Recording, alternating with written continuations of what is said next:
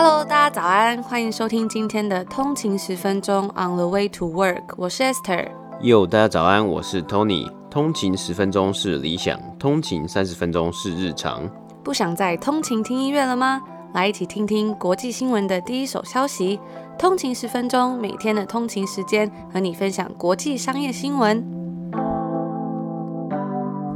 大家早安，今天是十二月十八号星期五，欢迎回来通勤十分钟。大家早安。那今天又是一个礼拜的最后一个工作日，不知道大家有没有觉得很开心？我自己是觉得有一种特别快要到放假的感觉，因为下一个礼拜五就是圣诞节了。对啊，其实所以剩下了一个礼拜的时间嘛，十二月二十五号，有时候会觉得时间过得很快，因为要到圣诞节，圣诞节一过完就要准备跨年了，等于就是要正式的结束二零二零年。那我觉得今年真的是时间过得非常快，就是感觉咻一下时间就过完了嘛。从三月开始，然后到现在，哇，真的是很难想象今年就这样结束了。但也希望明年是一个非常好的开始。那不知道大家有没有什么跨年的计划？像去年呢、我们在温哥华的时候，因为他们的跨年场地有转移嘛，往年其实温哥华他们都会放烟火，但是呢，因为转移这个跨年场地，所以去年就暂停了一年。那今年呢，又因为疫情的关系啊，所以想当然就是在这边应该也是不会有什么跨年的活动，就是群聚的活动嘛。所以我已经是可能要两年没有跨年了，实在很怀念在台湾人挤人可以看烟火那种很热闹的感觉。嗯，对啊，那不知道大的跨年有什么样的计划，或是圣诞节有什么样的计划，可以跟我们分享一下，或是你知道在家有什么方式可以跨年啊，或是庆祝圣诞节，欢迎跟我们分享。我记得之前有问过通勤族一题，就是在 Instagram 上面问大家说，诶，今年有达成什么目标？我觉得大家今年达成的目标让我觉得还蛮感动的，诶，就是有一个是说他。就是前面说哦，他做了很多他的成就啊，开启副业等等，但最后的急转直下，竟然是当爸爸了。嗯、这真的是一个 哇，感觉这一年过得好充实哦。对，那也有看到有通勤族说，一年读了非常多本书，我觉得也真的很厉害。我记得他好像是读五十二本书，那等于就是一个礼拜读一本书，非常的惊人，非常的厉害哦。也欢迎跟我们分享，大家在今年有没有读到真的觉得很棒的书，或是有什么样的心得？嗯，对啊，我其实我有看到好多这个不同的书店啊，或是怎么样，都有那个什么年度销售啊，或是年度书单的排行榜啊。看起来大家最近都还蛮喜欢读书的，而且很有趣的是各式各样的书。嗯，那接下来我们就来播报一下今天北美时间十二月十七号的北美三大指数表现。今天的道琼工业指数呢是上涨了一百四十八点，涨幅是零点四九个百分比，来到三万零三百零三点。标普五百指数 S&P 五百呢是上涨了二十一点，涨幅是零点五八个百分比，来到三千七百二十二点。纳斯达克指数呢也是上涨的，上涨了一百零六点，涨幅是零点八四个百分比，来到一万两千七百六十四点。那今天的北美三大指数啊，都来到了收盘的历史新高。那主要原因呢，终于是看到了刺激经济方案的尽头。我记得我们其实每天在播报这个北美三大指数的时候，很多时候啊都会有讨论到这个刺激经济方案嘛，有时候是停滞的，有时候是还有一些新的内容。那今天呢，是终于有机会啊。要来完成，他们国会要来完成这个投票了。那最终大约会是九千亿美金的方案，其中包括我们昨天分享过用于资助小型企业和公司，也会包括直接资助个人以及家庭的资金。那这也是一个重要的时刻。美国的住院人数啊仍然突破高点，加上今天是北美时间的周四。美国劳工部也同步公布了上周截止十二月十二号的单周首度申请失业补助人数，已经连续两周上涨，来到八十八万五千人，也是自九月八十九万人申请补助以来的新高。而虽然自从三月的最高峰的七百万人相较之下，这个申请的人数啊下降不少，但是这几周却又有再度上升的趋势。那这个数据呢，可能会在十二个月整体来说会更有波动性啊，因为这个月涵盖了一些季节性的工作啊。举例来说，因为购物季啊、货运公司等等的，他们必须要大幅的聘请季节性的员工来帮忙处理物流中心以及运送的服务。那根据 Wells Fargo 证券的经济学者表示，接下来的几周啊，会看到一个比较艰苦、比较 rough 一点的。劳工市场啊，因为疫情带来的 lockdown 会造成许多公司的一些人事上的动作。昨天公布的零售销售额也有较前一个月下滑。那虽然整体的消费者消费有上升，那这个消费呢是包括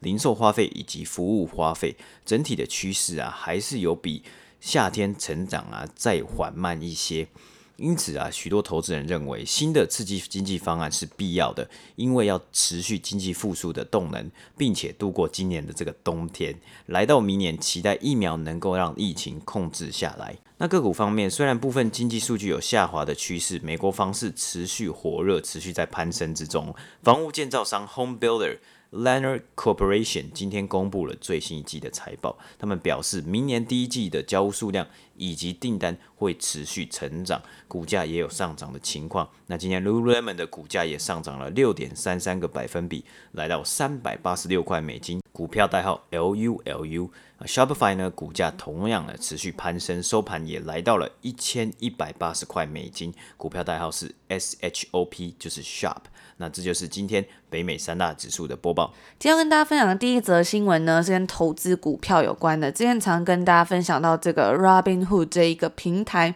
那最近呢，根据华尔街日报的审查文件中指出啊，在昨天，麻州的证券交易监管机构对 Robinhood 这一个近期十分受欢迎的股票交易平台提出了申诉。申诉的理由是说，它比起客户最大的利益啊，该公司是优先考虑到了自己的收入，而这个的关键是在于说，监管机构认为 Robinhood 将他的客户暴露于不必要的交易风险之中。Robinhood 呢，他是表示说啊，他们的应用程式是为了这些以前被排斥在金融市场之外的这一种 New Generation 新一世代，开启了这个市场的大门。而他们两方的说辞呢，可能都是正确的。Robinhood 这个操作起来十分方便的平台，吸引了超过一千三百万非常活跃的交易者。在六月的时候啊，这个平台每天平均有四百三十万笔交易，那比起其他的券商加起来都还多。在今年八月，CNBC 有一则报道，他的那个新闻里面就有提到说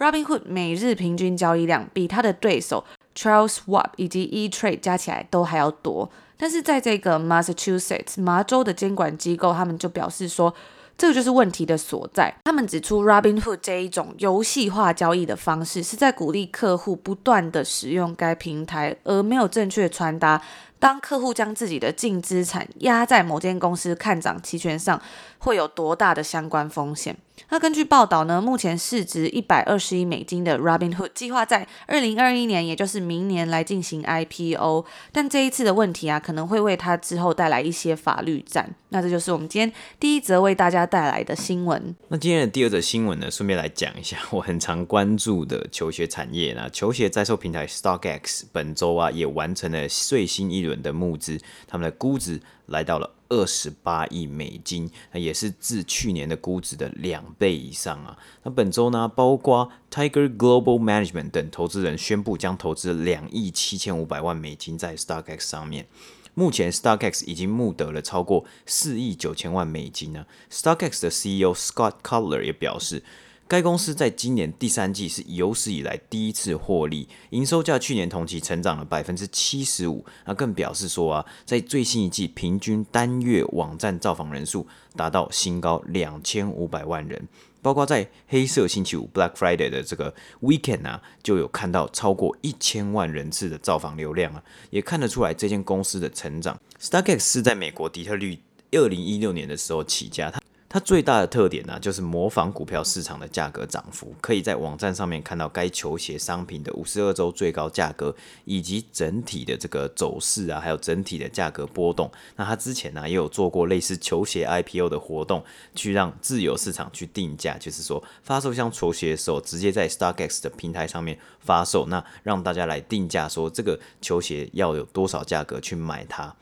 那这也算是一个比较呃噱头性的、比较行销性的这个活动了。那它主要的商业模式还是是由每笔交易呢去抽取手续费，因此算是一个媒合买家以及卖家的平台。那 StockX 呢也加入了线上家具电商 Wayfair 以及线上电商 Etsy 的行列啊，受惠于疫情之下消费形态的改变。我们先前也有报道过，包括 DoorDash 以及 Airbnb 的 IPO 之后，股价是疯狂的飙涨，也会让许多人在观望下一个想要搭上这班 IPO 狂潮列车的新创。到底是哪一间呢？那我昨天呢，其实就在滑 YouTube，有时候真的有一些 神奇的演算法，让我看到了 DoorDash 四位创办人当初创投的 pitch。那那时候的那个影片好像是六年前的影片吧，画质是非常的差。然后你也看到他们非常青涩的在解释哦，湾区 Palo Alto 的小餐厅需要外送的服务。那甚至他们在最后也提到，他们四个人在创办的初期都是公司的外送员。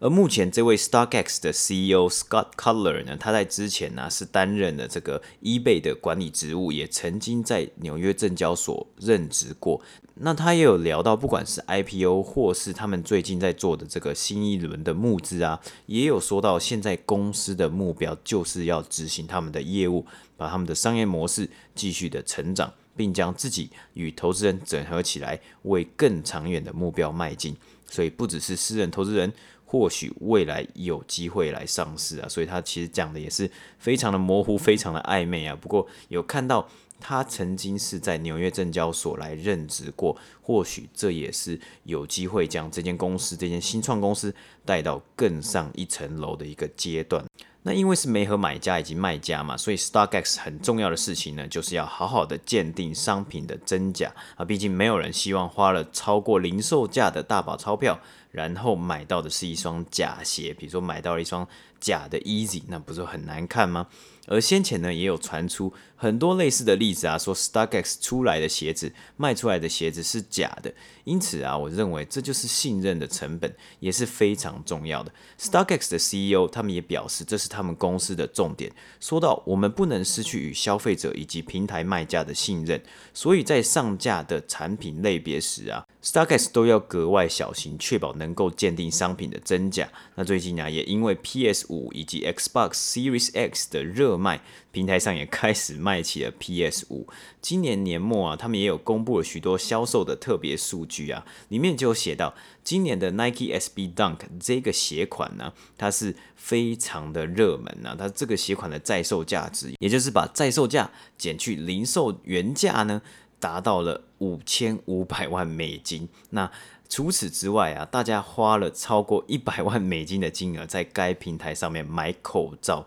而我们先前也有介绍过与小贾斯汀联名的 Crocs，那这个 Crocs 这个品牌呢，在 StockX 的平台上面，它的销售额是成长了七百五十个百分比。那最后一个是 Supreme 这一季与 Pat McGrath Labs 合作的这个口红啊，原价是三十八块美金，那平均在 StockX 上面的售价是。一百二十块美金，涨幅呢是两百二十五个百分比啊，也是非常的特别，分享给大家。那今天要跟大家分享的最后一则新闻呢，是在北美时间的周一，也就是十二月十四号的时候，美国 FTC Federal Trade Commission 联邦贸易委员会公布命令。要求九间社群媒体以及影音串流公司提交有关这些公司是如何去收集还有运用使用者数据的资讯。那其中的公司有包含亚马逊、TikTok 的母公司 ByteDance、字节跳动、Discord、Facebook、Reddit、Snap、Twitter、WhatsApp，还有 YouTube。那上述这些公司呢，他们共有四十五天可以来回复这一个命令。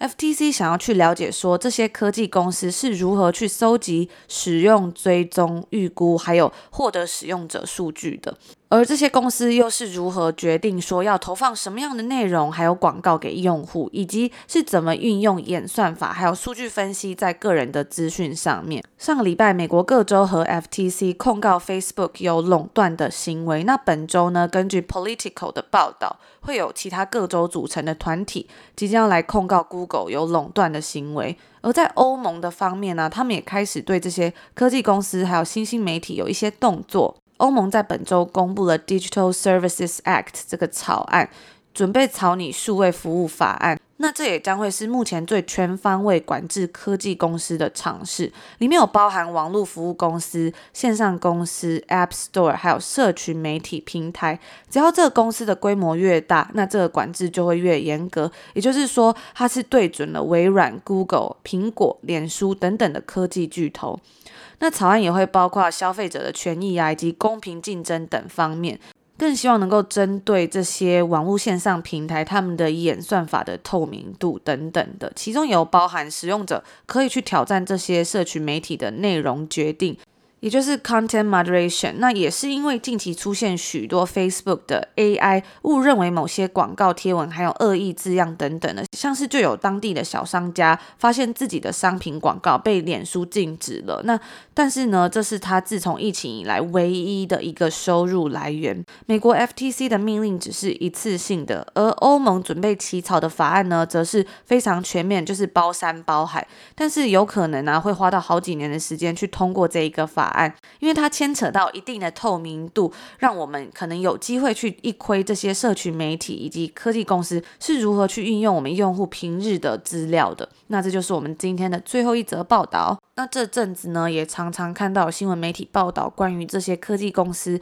以及社群媒体他们的反垄断啊，或者是等等相关议题的报道，我们也会持续为大家继续追踪。不知道大家对于这种社群媒体的使用习惯是怎么样？之前就有在网络上看到有一篇新闻是在讲说，就是越长时间使用这些东西，可能会与一些心理的疾病有相关嘛。那我自己是觉得啊，其实只要有意识的去使用这些东西。这些科技的进步都会为我们的生活带来更多的方便，但是有时候若是无意识的一直被迫去接收这些东西，或者是因为无聊啊，就选择开始划手机等等的，有时候你开始会接触到很多你自己可能不太想知道的事情，那这可能都会影响到你的心情啊，或者是工作的效率等等的。也欢迎大家跟我们分享，你平常一天大概都用多久的时间？像我记得那个 Apple 手机里面，其实你就可以看到说，每天你使用哪一个软体的时间，我觉得这个东西就还蛮有帮助，就会发现，诶，原来我使用这个东西比我想象中还要长很多。那这就是我们今天的节目啦。那我们在 IG 上面的这个开拓者这本书的抽奖活动啊，还是在持续的进行中。如果有兴趣的听众或是通勤族有兴趣的话，可以到我们的 IG 上面看看，来参加抽奖哦。那我们也看到很多通勤族有转发这个抽奖的这个贴文嘛。那我觉得很多通勤族都非常的有创意，我有看到很多人在转发的时候也有分享说啊，这是我们最喜欢的节目啊，然后可以每天听新闻，还会送书，真的很棒。也有看到有个通勤族呢，甚至还画了一个非常可爱的插画，我觉得真的是非常的有才华。嗯，那另外也有通勤族说，诶，我有转发，怎么没有看到我的我的贴文这样？但是大家记得要 tag on the 一个底线 way to work，我们才会看到那则贴文，而且我们才可以转发那则贴文。不然我们可能就是没有办法去做转发的动作。除此之外啊，我们的规则里面呢，也有问大家说，诶，你要在这篇贴文下面回复你最欣赏的企业领导人。那我也有看到很多很特别、很不错的回复。那我们之后呢，等到抽奖活动完全截止之后，我们再来整理到底谁才是大家。最欣赏或是公认大家最欣赏的企业领导人，那我们也会跟大家分享啊，有哪些比较特别的留言。那以上就是今天的内容啦，也祝福大家有一个愉快的周末。我们下礼拜一见，拜拜。拜拜。